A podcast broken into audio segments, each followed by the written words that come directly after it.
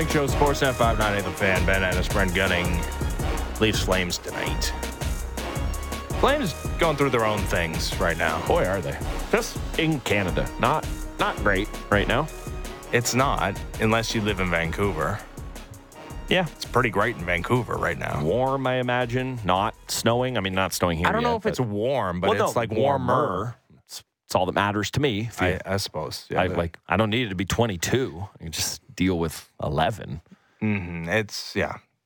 Not not that here right now. All right, uh, but yeah, things are the, very cheery in Vancouver. The other Canadian markets, not so much. In Yuck. Edmonton, they're going to fire the head coach today, maybe. Uh, the assistant, at the very least, seems to think so. In Calgary, they lost to Edmonton. Oh, on- okay. at the Oh, at their Heritage spectacle Classic? game, right? Right. yeah, that was a pretty significant victory, and uh, you thought maybe a turning point for the Oilers. Turned out not to be. That they would lose to one of the shortlist teams of like the worst teams in the history of the National Hockey League, the San Jose Sharks. They're now tied on points with them. But the Flames are going through their own things. They lose that game. This is a team that missed the playoffs a year ago. They got their big ticket player being benched in the third period. Uh, they come to Toronto to play a Leafs team in its own crisis. They came back against the Tampa Bay Lightning on Monday and then reverted to form on Wednesday against the Ottawa Senators.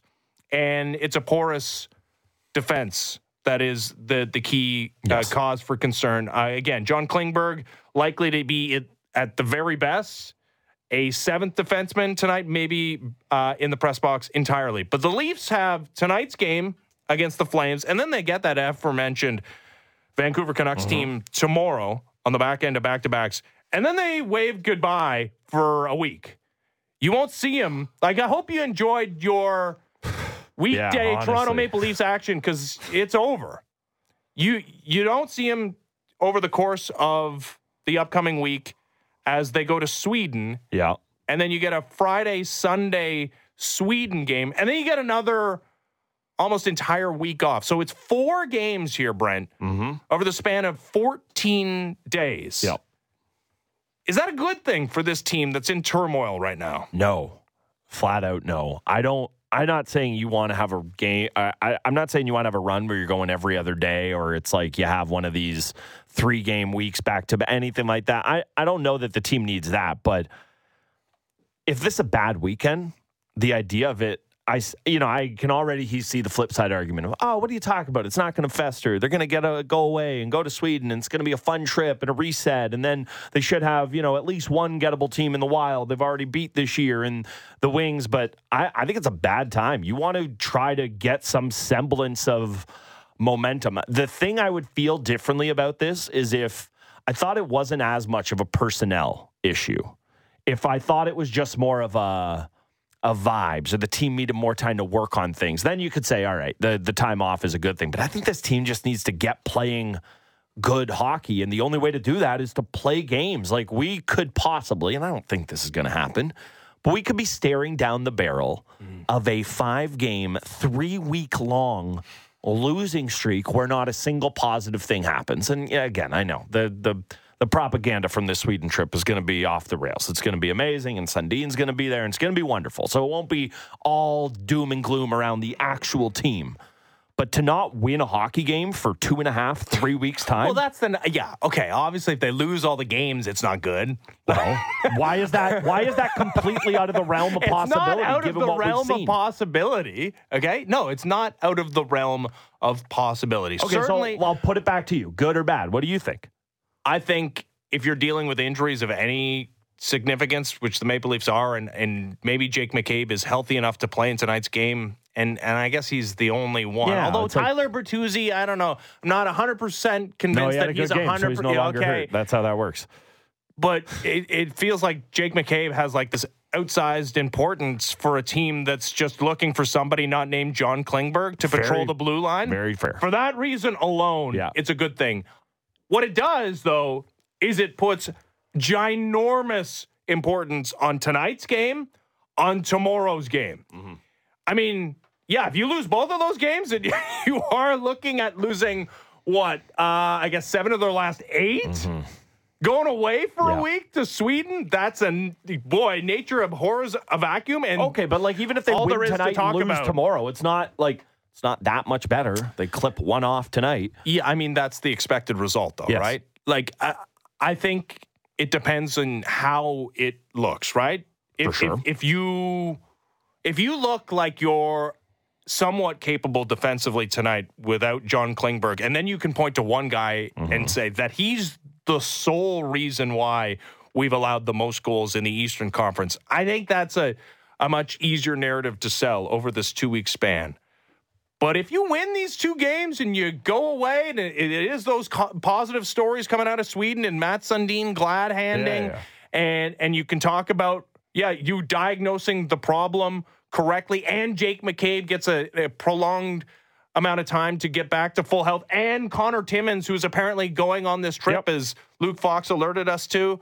Like to me, that's a that's a pretty great thing. Now, it, again, it puts added importance on these two games back to back against your national opponents. Yeah, it does. I, uh, I, it, I guess the, I guess the answer we settled on there is if they win, it's a great time, and if they lose, couldn't be worse.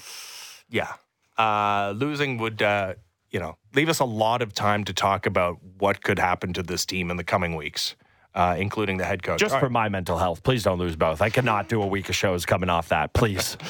This insider is brought to you by Don Valley North Lexus, where you can expect excellence online and in the showroom. Visit DonValleyNorthLexus.com. Today's insider, Josh Kloke of The Athletic. How's it going, Josh? Good. Looking forward to Sweden. Uh, what kind of pizza do you think they're going to have in Sweden? That's what I'm already thinking about. I imagine going to Sweden and ordering pizza. I but uh, but that being said, like I can't like other than meatballs, like what uh, what else do you eat? That's the in, delicacy in I immediately Sweden? go to. Sweden, yeah, like and berries. Are they doing reindeer up there? I don't Oh, know. Yeah, maybe. Yeah. I, I've had reindeer in Finland, and uh, it was pretty good. I'd be willing to to go in again. Um, but but you know, my curiosity is also like, where what you know, is it going to be reindeer pepperoni? Right? These are the these are the questions I really have to ask over the next week. Dude, you know what? You bring up the okay. Yeah, it's interesting to think about what you're going to eat in Sweden, but also what we were talking about earlier. Not just the fact that the Leafs are only going to play four games over the course of two weeks, but when do they actually depart for Sweden? Like, how much of an acclimatization period will they have? Do you have any idea how long they will be there outside of the games that happen a week from today and Sunday? Yeah, it's a good question. I I think this is going to present more of kind of a physical toll on players, you know, than we anticipate. I think um, they're leaving on Monday. Um, most of us in the media corps are leaving on Monday, and they're flying overnight, uh, and then they're going to have practice Tuesday and Wednesday. Um, and so you, you're going to get three, four days to acclimatize. And then on the back end, you're going to get um, three or four days off as well. So, you know, this isn't necessarily a get in, get out kind of thing. I, I think, you know, the league was very aware of the fact that, you know, traveling, you know, throughout time zones, traveling to a different continent can be tough on bodies. So it's, it's, um, but as you said, it certainly leaves a lot of time, you know, in between games to talk about the results, which could be a really good or a really, really bad thing for this team right now. Yeah, I for one am happy you pointed out the toll that it would take on the team because Nah, I don't know odd. who would think this, but maybe Devastating. maybe to be my on an co-host. airplane in first class. Yeah, I know. Maybe my five co-host was underpinning what this could do. But okay, we're you know like this is kind of the crux of the issue. Is this a good time or a bad time? Because I can sit here and flip a coin and make either argument if you want me to, but I I don't know because on one hand you could say, look, it's just it is loud, it is noisy, get away from it all, perfect time, but. If they drop, I mean, forget both. Even if they drop one of these games and they head into eh, they head into the Sweden trip off a loss to Vancouver, you know, is is this the time for the team to not get on a run of playing games? Like, uh, what do you see it as a good time or a bad time for the trip? Well, it, was kind of proposed to me by someone, um, you know, close to the team yesterday that it might not be the worst time for them to get out of Dodge. But I mean, my retort was, is this team ever able to actually get out of Dodge? I mean, there is a huge media contingent following them. Never mind the massive Swedish media contingent that's going to be there waiting for them and waiting to talk to, you know, certain Swedish players like John Klingberg, right? Like if we think John Klingberg is kind of under a microscope right now, what's going to happen in a week or so, less than a week, when he's, you know, conceivably one of the stars of the show. So I, I don't know. I don't know if there's ever a good time, you know, for the Leafs to kind of get out of town. I, I, I suppose it, it could be good for them to get away and, and spend some time just kind of, I don't know if relaxing is the right word, but, you know, you're going to just take your foot off the gas a little bit. You know, you're going to have a few of the Swedes who are going to be playing host to some pretty cool team events, as I understand. Um, and, you know, I know this is tough to quantify, but I think for this team right now, the thing that I've noticed is it just feels like a, you know, a big box of puzzle pieces that hasn't been put together yet. And I don't know if it does fit together perfectly. But I just think over the last few years, there was this great, you know, sense of team harmony within the team. And I think some of the kind of secondary pieces were, were really great role players and, you know, good people that fit in the team really well. And I, that's not to say that some of the people, some of the new additions are not good people. I guess what I'm saying is they they really haven't fit in and gelled as a team, as a unit off the ice yet. I really, really get that sense. Um, so perhaps this is a good time for them to go, you know, eat reindeer and, you know, just feel a little bit more relaxed around each other as people because it's October, which means it's tense to be a Leaf right now. And so maybe come November, you, you get away from it all and you start to feel a little bit more harmony as a team. That's my theory, at least. Uh, do we know? And I want to talk about the team. I don't want to get bogged down on, on the trip, so I'll end uh, end that part of it on this. But do we know? Like, I imagine the Leafs would have pushed for this. This would have been something they have interest in. Because just quickly looking at the teams that are over there, I mean, you know, the Sens and Red Wings and Wild weren't necessarily throwing in the towel on the season, but they have slightly different cup expectations or projections than than the Leafs. Like, it just seems like a team in this window. And you know, I know other other teams have gone over. I feel like the Avalanche have played international games, but it's a little odd to me that a team in this kind of window. It's such an important year. Like this isn't a year. It's another one of these these ever precious core four years. Like, are you a little surprised the Leafs pushed for it and maybe they did. Maybe the league kind of forced their hand. I'm not sure if you have insight on that, but it seems like a little bit of a curious time in their window for the Leafs to want to do this because we can we can pay we can talk around it all we want, but this isn't going to be anything other than a massive interruption and distraction in the middle of their season. Yeah, you can't see me right now, um, which is good for you. But like I, I'm, I'm wincing. I'm, I'm grimacing because I don't know if Sheldon Keefe, you know, loves the idea of of, of this schedule, the condensed schedule. Um, I think if there wasn't a massive Swedish star on this team, that the Leafs probably wouldn't be going on this trip. I don't know if they pushed for it is what I'm trying to say. I think mm. when you look at when the NHL designs global series and, and they pick the teams that go, they're obviously not going to send a team without marketable Swedish stars. Um, and I, it probably would have been even better last year when the Swedish Mafia was was really thriving on this team with Engvall yeah. and Sandin. And they certainly have Swedes now. I, I mean, William Lagesson is a nice little story. He gets to go back to, to Sweden. I don't think anyone saw this coming a few weeks ago. But no, I think if William Nylander is not on this team, I don't know um, if I'm going to get to to try, you know, meatballs in a week. um, but you know, it, it's interesting too. Like this is such a, and we're going to spend a lot of time talking about Sweden over the next week. But this is such a uh, an incredible opportunity for for William Nylander himself, I've been talking to, you know, people in Sweden, journalists, coaches, players in Sweden over the past few weeks, and a lot of people are looking at this as an opportunity for Nylander to really step into that real kind of star spectrum that maybe just the likes of, of Erik Karlsson and Pettersson, you know, those are the two players that I think are, are really, really revered in Sweden right now. And I, everybody I talk to says William Nylander is right there winning in Toronto, coming to Sweden, that could really push him over the top. Um, so it'll be fascinating to see how he kind of deals with that because we know that dealing with the media is probably not on his high on his list of favorite things to do, right? Yeah, and he's going to be busy, you know, being a big factor on the, this Leafs team that's going to have to try and outscore everybody. Uh, John Klingberg's going to have, it seems, a lot more uh, time on his hands to, to host people. I mean, maybe he's going to play as the seventh defenseman. Maybe he's going to be in the press box. Um, I, I, think for the other additions, I mean, maybe just Max Domi and Tyler Bertuzzi. Despite various slow starts for those guys, you could look at the previous track record and say, well, okay, they're going to be better than this, and you can project them to be better. For John Klingberg, like this is not unexpected. What we've seen, maybe this is the extreme end of it, but it's it's easy to see, Josh, despite it only being 13 games, that this is never going to get any better for him. Probably not, right? And and and and not because you know of an injury, just because you know it's a little bit, I think, of father time and a little bit of this is who he is, right? And I think if you're a Leafs fan and you're watching him that's what probably makes you so frustrated, right? Is is the the John Klingberg, you know, that was a Norris Trophy, you know, guy in the Norris Trophy conversation. That's a long time ago, right? And and playing defense is just something that he just seems um, not wired to do right now. Does he want to? I, I'm sure, but you play for long enough as a player and improvement or changes, massive changes to your game, they get harder and harder to do the older and older you get.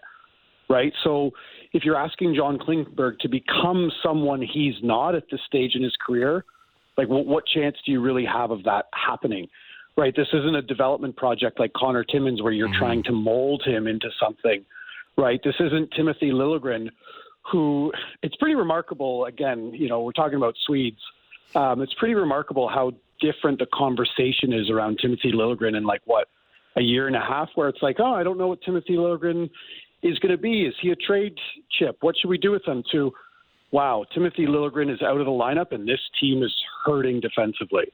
Um, and and I guess what I'm saying is, no, for John Klingberg, I, I don't know if we're going to expect things to get any better. I think it's on Sheldon Keefe now to figure out how do we kind of squeeze the most juice out of this kind of older orange that's been sitting around for a while and may have some value, but you just got to figure out how to use it right.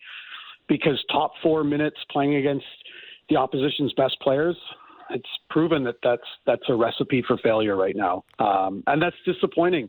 I'm sure that's disappointing for for John Klingberg. There is a human element to this because I'm sure he wanted to come to Toronto, as so many players that come to Toronto do. They want to, you know, revive their career in the spotlight, but the opposite has happened, right?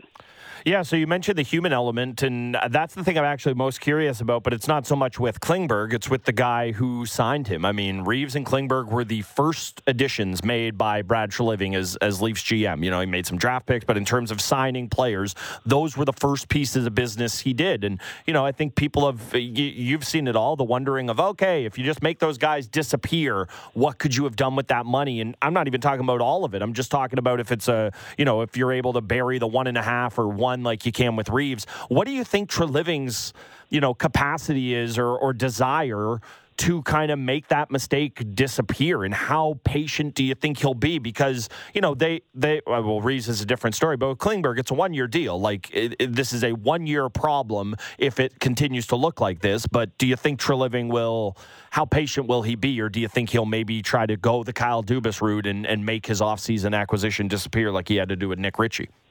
Yeah, so there's two things, uh, two schools of thought kind of at play here. Brad Treliving has never been shy to make a big move, right? And and I think there are some prospects, you know, in the Leafs system right now that you could probably attach to a John Klingberg trade and and find a, a trade partner, right? So you know, I, I think about that. I think about Treliving how you know, this is a guy that's always in on everything, that loves working the phones.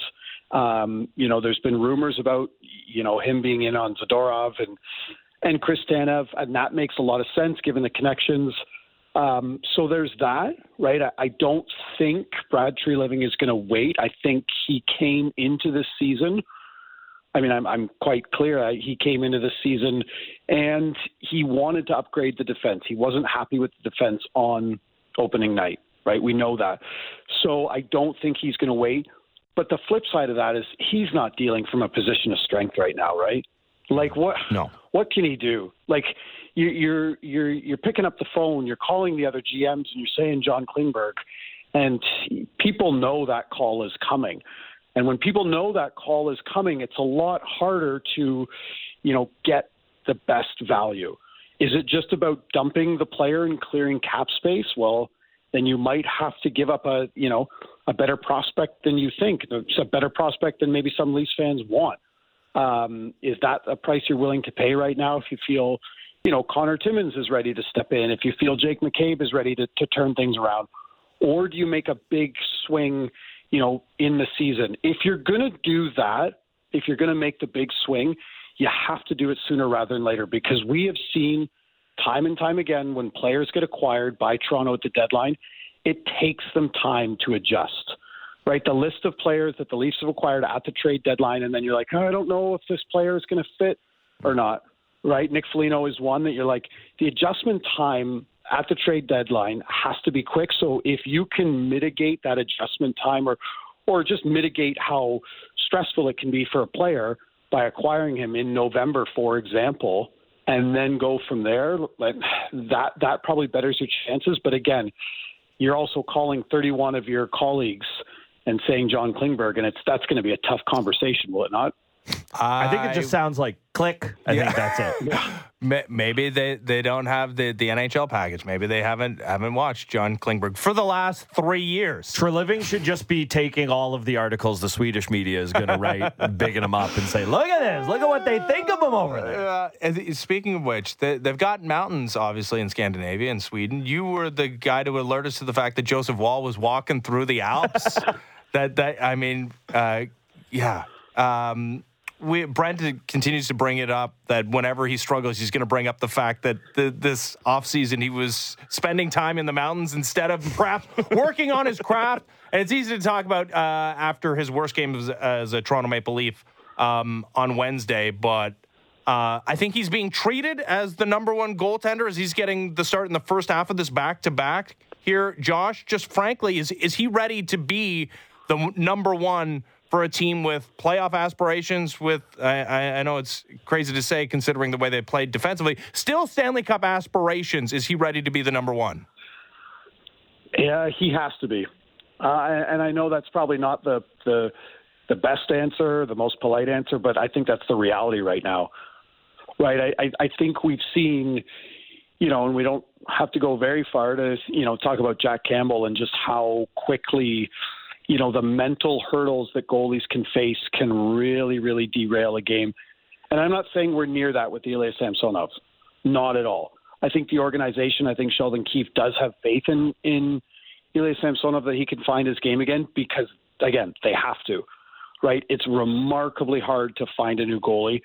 The Leafs, I mean, I guess you could, Martin Jones is, is, is still that option, right? But are you really going to, like, what are you going to do? Are you really going to send you know, Samsonov to the minors. I, I, I don't know. I, I don't think that really solves things. I think Joseph Woll is is going to get a healthy run of games here, and I think he's going to get that because when you talk to people in the Leafs, when you talk to Sheldon Keefe about Joseph Woll, the first thing they all talk about is how mentally he's got it locked down, and like you know, you you'd be hard pressed to, to find people that talk about goalies who, who don't say like most of the game is mental. He has the athleticism. He's played playoff games. Is his resume long? No.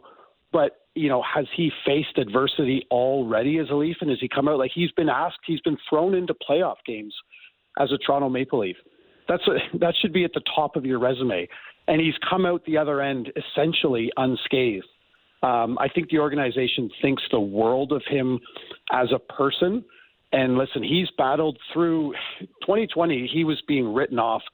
It's by people like me. I got to be honest. By people like me mm. in 2020, is I I wrote. I don't know if Joseph Woll has a future as an NHL goalie after a really really horrendous rookie AHL season.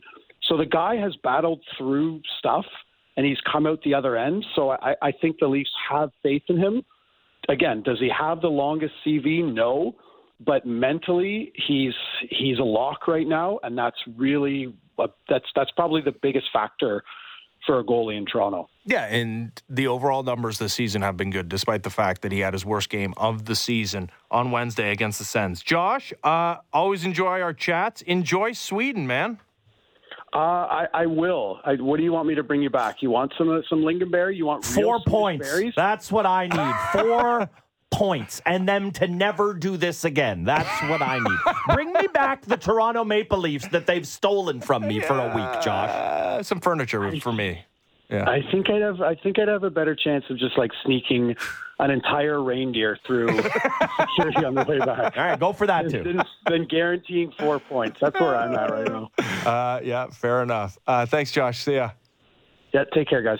Is Josh Kloke, the athletic Leafs reporter. He was our insider, brought to you by Don Valley North Lexus, where you can expect excellence online and in the showroom. Visit DonValleyNorthLexus.com. I had three ways I was going with that joke. I took two of them, so I'll just give you the third there. I was also going to say not John Klingberg. It's like bring me back the absence yeah. of him. It's like. Uh, bring me back a picture of him Yeah. in the house he now lives in in Sweden. I don't want to belabor the point too much, although I guess I'm about to. I did pull up the list of all the teams that have played in these global series games, and it is not that teams that expect to win have never gone. The Lightning went in 2019. The Avalanche have gone in 2017.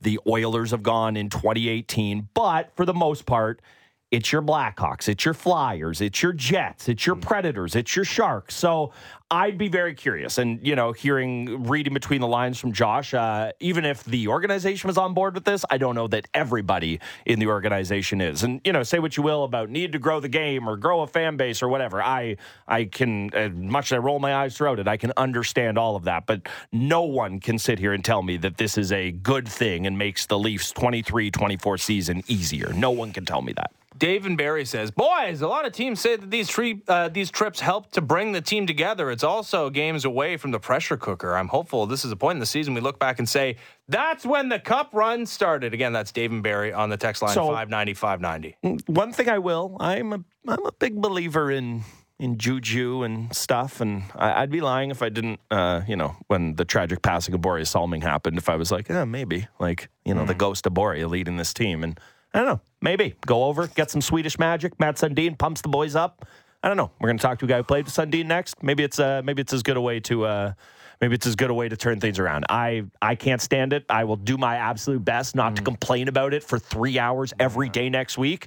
Uh, but yeah, I just want to be on on record one more time. I hate it. Well, and again, Josh, who would know such things, being in close proximity to the team, says this is doesn't feel like a team that's necessarily gelled off the ice, which is surprising because I thought that was the whole like Ryan Reaves No, thing was was going to well. punch people in the face, but also lots of dinners, a lot of a lot of outside the the confines of the National Hockey League rink uh, stuff like getting together, bonding Yep. that hasn't happened apparently. Well, I think it's something. This is a much larger conversation, and something Bourne has kind of tabbed a lot. Is maybe that's a byproduct of there basically being two Leafs teams. There's the core team and the guys who come in every year uh, on one year deals, and maybe they get to hang around, maybe they don't. I wonder if how much of it's a byproduct of that. Wouldn't know, not in the room, but yeah, curious thing to wonder about for sure. Let's talk to a man who has been in the room before. It's Been Gary so Roberts. Yeah, Gary Roberts, former Leafs forward, uh, currently working with the Seattle Kraken. He joins us next. The Fan Morning Show continues.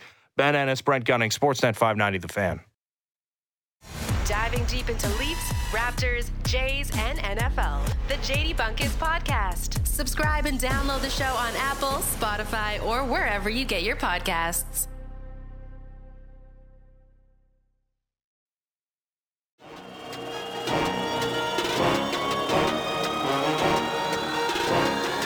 Face off. One by Toronto. Toronto score!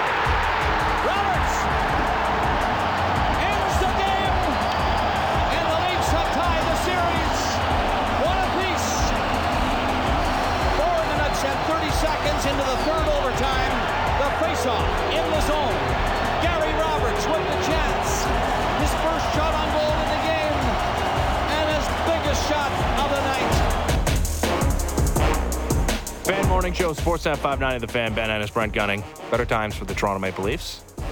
Yep. I mean, we all expect them to be in the playoffs this season, right? Yeah, for sure.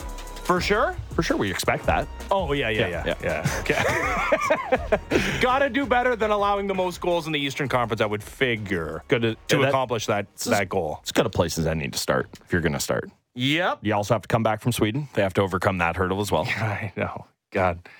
Yeah, we're going to be sick about talking about Sweden for the next uh, two weeks. I'm going to make sure we all are. All right. Uh, Gary Roberts playing in the Hockey Hall of Fame Legends Classic this Sunday, November 12th, 3, uh, 3 p.m. Scotiabank Arena. It's Team Oates versus Team Nieuwendyk. He is of course, on Team Nieuwendyk. It is Gary Roberts, former Leafs forward, currently sports science and performance consultant for the Seattle Kraken, who joins us online right now. How's it going, Gary? I'm good, guys. How are you today? Doing doing very well. You know? Let's start with this. You, you never had to travel overseas in the middle of a season. How difficult would you imagine that is, where the Leafs get a bunch of time off before the games in Sweden next weekend, then they get a bunch of time afterwards? But that's that's a pretty big interruption of of a routine. And uh, yeah, we know something about professional athletes; they like the routine. There's no doubt you love a routine. I think that's when we retire we all miss the routine, right? That's uh, uh, kind of you know the schedule you live your whole life, and then it gets interrupted. Of course, it's a it's a tough schedule. You understand you're trying to you know introduce the game uh, worldwide and and let everybody uh, get as close to it as possible. But obviously, it's a tough situation when you're traveling during the season uh, across seas to play.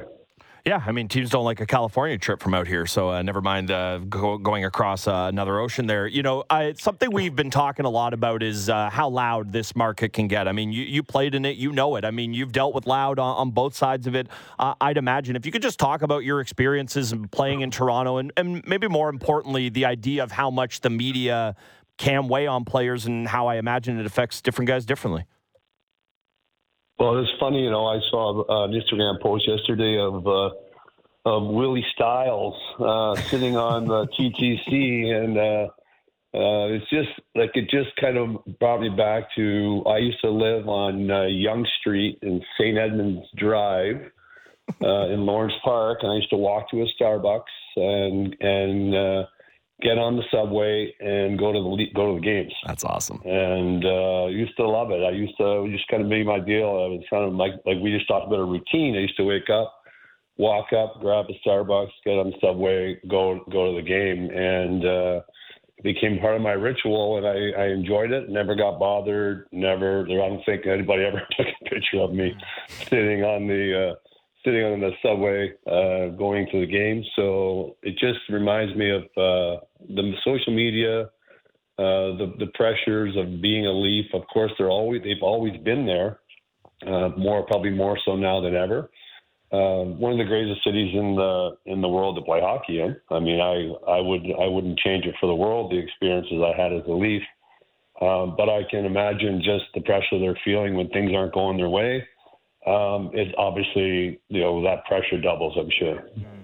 What would you think of Willie's outfit? The the big puffy yeah, I was, jacket. I was thinking you might have been dressed maybe just a touch more subdued in your day, Gary. I don't know if I'd have the running shoes on with my suit, but I don't know. It's, it's a new day. Listen, I have teenage boys, so I go through it every day. But uh, definitely the outfits have the outfits have definitely changed. Yeah, there's not just a brown yeah. suit and a gray suit and a black suit anymore. no. Things uh, things have changed. Um, you know, so hey, it is what it is. It's style, and uh, obviously uh, it was just a, just a you know reminder to me when I saw the post. Uh, and not that I'm on Instagram much. I'm on there for my for my company, and that's and that's about it. Or or I'm taking my kid's phone away from them. One of the two. But uh, yeah. Yeah, yeah. I got an eight-year-old, so we're not quite in Instagram uh, land yet. But yeah, I'm I'm fearful of, of when that happens. Oh, yeah, the poor telephones, and you know, you know. the good old days of just a, a landline telephone. I don't know, guys. We're, we're past that. We're past that now. I'm an old guy, right? I'm 57 with a mm-hmm with a 13 year old daughter in the house. So oh, yeah, so we're yeah. So I'm oh, still in it. I'm still in the deep in Good luck, I think, is yeah. all we say there. Yeah, good luck. When I'm not in the gym, I'm a professional Uber driver. That's what I do. 13, 13, 14, 17 year old. Uh, yeah. Oh. Again, yeah. Mm-hmm. Listen, we're not quite as old, but I, I feel like we're old souls here. We we love yeah yeah we love reminiscing about the old days. Um, so this Leafs team they've had trouble keeping the puck out of their own net, and part of that is personnel. But part of that, like you, you do wonder how much of it is coachable. Like I, I, guess at a certain point you are what you are, but you're a guy that got Selke votes. How much of team defense is, is coachable as opposed to personnel? Well, I think it's it's twofold for sure. I mean, it's it's no secret. I mean, what have they said for a thousand years? You know, and you know, good defense wins championships. I mean, it's it's it's just it is what it is. Uh, you've got to wanna got to want to be good in your own end. And you've got to maybe sacrifice a little bit of uh, opportunities offensively. I would argue that the better you play in your own end, it used to be kind of my mission as a, as a winger uh, to be really good in my own end, to be counted on late in games, late in periods. You wanted to play in those situations. So in order to play in those situations, you had to play good defensively. And, and I would argue you, you get more offense from playing well uh, in your own end. And yeah, you might not get you know the the odd man rush because someone fell down or you cheated on the offensive side of the puck as often. But over time, playing well defensively only leads to, to more opportunities in the offensive zone. You know, we we played the clip of it coming back. Your your game seven overtime win. I mean, so much of the the Leafs runs, and this isn't just those Leafs team. This is any team that goes on runs. Is you know, it's it's doing it without players that you would expect to be in the lineup. I mean, be it Mats hurt or other guys who are out of it. You know, we've talked a lot about here about how it's kind of counterintuitive, but when this Leafs team has been more banged up in the past, they've kind of played a little tighter defensively. Is, is there something to an element that when you're missing one or two or three kind of crucial pieces of your team that the whole group does just kind of feel like you have to lock in. Because I mean, again, I, go back to those Leaf runs and you know many great moments from it, but uh, you know, unfortunately, we we think back uh, specifically to Mats being hurt for for part of it, and you guys were able to to kind of rise to the occasion, or at least that's that's what the uh, the memory tells.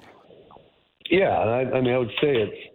I mean, it's easy to look at a guy like Matthews. Well, he's just going to score a couple every night. We're going to have a chance to win, so we can relax a little bit defensively. I mean, it's easy to rely on your stars. I mean, you look around the league and and you see it everywhere. Um, you see Edmonton struggling with it as well. Uh, Toronto um, trying to keep pucks out of the net. It is, I would say, it, it's a, just a tough league. I don't think people, you know, really give the the players maybe the credit at times that they deserve. It is a tough league to play in. Uh, the parity, I would say, is as great as it's ever been and uh, and you've got to play your best each and every night, or you risk losing the game. There's no game that you go into that you can play average in the National Hockey League and win anymore. Mm. Uh, the, I would just say that's that's how I feel. I think the game is the the players, the game, the speed. Um, if you don't have your A game, uh, it's it's tough to win hockey games in the National Hockey League. Yeah, and if you're not at your peak physical um, situation, yeah, that can inhibit you, which you never experienced. You're Mr. Fitness, never had uh, an incorrect carb in your entire life, and and, and I'm sure the the the, the Maple Leafs. Yeah, nah, uh, listen, you can fight don't, back. We don't all know break it's the true. myth. Just no. let us live in it. Uh, have you ever had ice cream? Come on, just oh admit it.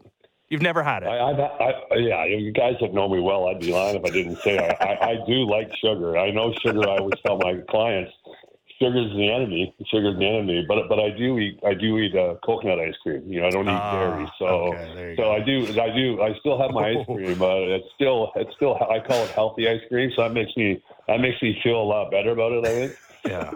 you know? Yeah, Gary, uh, I'll, I'll, be eating a chocolate bar every day until all of the Halloween candy is gone. So, so never. Like, yeah, yeah. So forever. well. I've been I've been trying to figure out how to get in shape in five days for the Hockey Hall of Fame game. That's what I've been trying to figure out. Uh, I think I think you'll be fine. I think you're going to be probably better off than 95 percent of those. Guys. If you're guys. at all worried about the shape, I think uh, no shots meant, but shots meant. Uh, at least in that game, you'll be looking like you're in incredible shape. I yeah. think, Gary. Well, Nieuwendyk called me and says, "How much have you been skating?" I said, "Well, I said I tore my bicep in January. I tore my quad in August. So I said I've skated three times."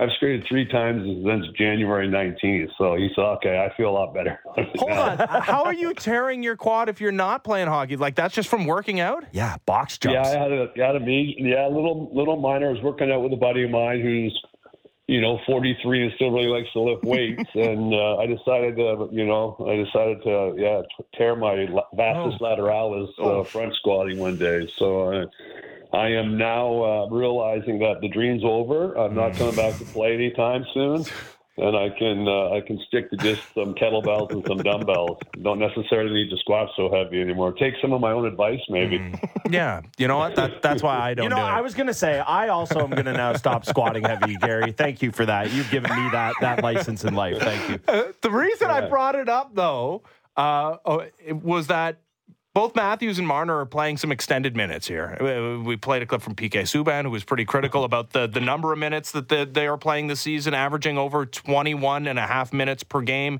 It is pretty early on in the season. The Leafs have also been chasing some games, and they also played fewer than 20 minutes uh, on Wednesday, so maybe it is trending down. But, like, Is there a cumulative effect of playing a bunch of minutes early in the season, throughout the course of the regular season, when you get to the postseason? Like, does does does that impact you, even if you don't understand in the moment? But like looking back, you're like, man, if only I hadn't been asked to do so much physically over the course of a regular season, I might have been in different shape come the postseason. Boy, I think that's what your summers are for, aren't they? I think your summers are to get in the best shape you can so you can withstand some of that stuff. I mean, hey, listen, uh, the stars in the game are going to play 20 minutes a night. Um, would I argue that, uh, you know, 22, 23, 21 on a nightly basis um, is hard for sure. I'm not speaking of Matthews and Marner. I'm speaking in general of the mm-hmm. stars that play in the league. Um, but then it's really tough. It's tough over the course of the year if you don't include other players in the in the game plan. And uh, if you've got guys sitting on the bench playing seven, eight minutes, nine minutes, ten minutes, um, and yeah, they might be fourth line guys, but you've got to be able to give those guys an opportunity to have an impact on the game. And if your third and fourth line don't have any impact on the game, it puts even more pressure on those guys that are playing 21, 22 minutes. Things don't start going your way. You get in a heap of trouble uh, pretty pretty early in the season. It is a long year. That's why you know we you know what I preach each and every day to to our prospects, to our the NHL guys in Seattle. Um, what you do away from the rink and after games are as important as what you do on the ice. And, uh, and you know, the dog days of the winter, if you're not training right and eating right and living right, uh, January, February becomes some pretty hard months on the body. Uh, so, uh, as a professional athlete nowadays, with the speed of the game and the travel and the stresses around the game, um, there's a lot more to it than just playing the game. Yeah, there there certainly is. Uh, you're pros for a reason, right? And it's not just the uh, the love of the game. That's obviously a big part of it, but it's a it's a job. You know, one thing we that's been talked about a lot, and it's just kind of uh, you know it's been an evolving thing throughout the course of the the history of the game and the way the game's played today is you know team toughness. Still, I won't say just as important, but still really important part of the game. But I think it it looks a little different than obviously it did in your day. I mean, we think back to the Leafs teams you played on. We think back to those Flames teams, and they didn't take much guff, if any, from from anyone you know, how hard is it to imprint that on a team? And is it something that can kind of slowly be built up organically? Because, again, that's such a conversation we've been having, I mean, quite honestly, since your era of Leafs hockey, of how can you get that kind of Tucker, Roberts feel back? And it's not necessarily about fighting, but it's about standing up for each other. And, you know, it's all the stuff you've heard your whole life. What do you make of kind of toughness in, in the game today? And how hard is it for a team to kind of grow that organically if maybe it doesn't come supernaturally to them? Well, yeah, well, that is. I mean, that is. hey, that's the the puzzle right there. It's it's the culture. It's uh, developing the culture within your room. Um, I'm not going to speak of any any team in, uh, in particular. It's not really fair for me to do that. I'm not in the dressing rooms, as a player, you know what's said in the rooms, always in my eyes, has always stayed in the room. So I don't know what goes on inside the dressing rooms, but I know when you watch a team play and you see the culture, um, you look at the Bruins. You know, I don't know um, a team really that has been. You know, you look at them, look at Vegas, look at the look how consistent those teams have been over the last few years. I mean, Boston always seems to be in it. So for me, their culture has to be good. You know, when you become a Bruin, something happens inside that dressing room that says, "This is the way we play here."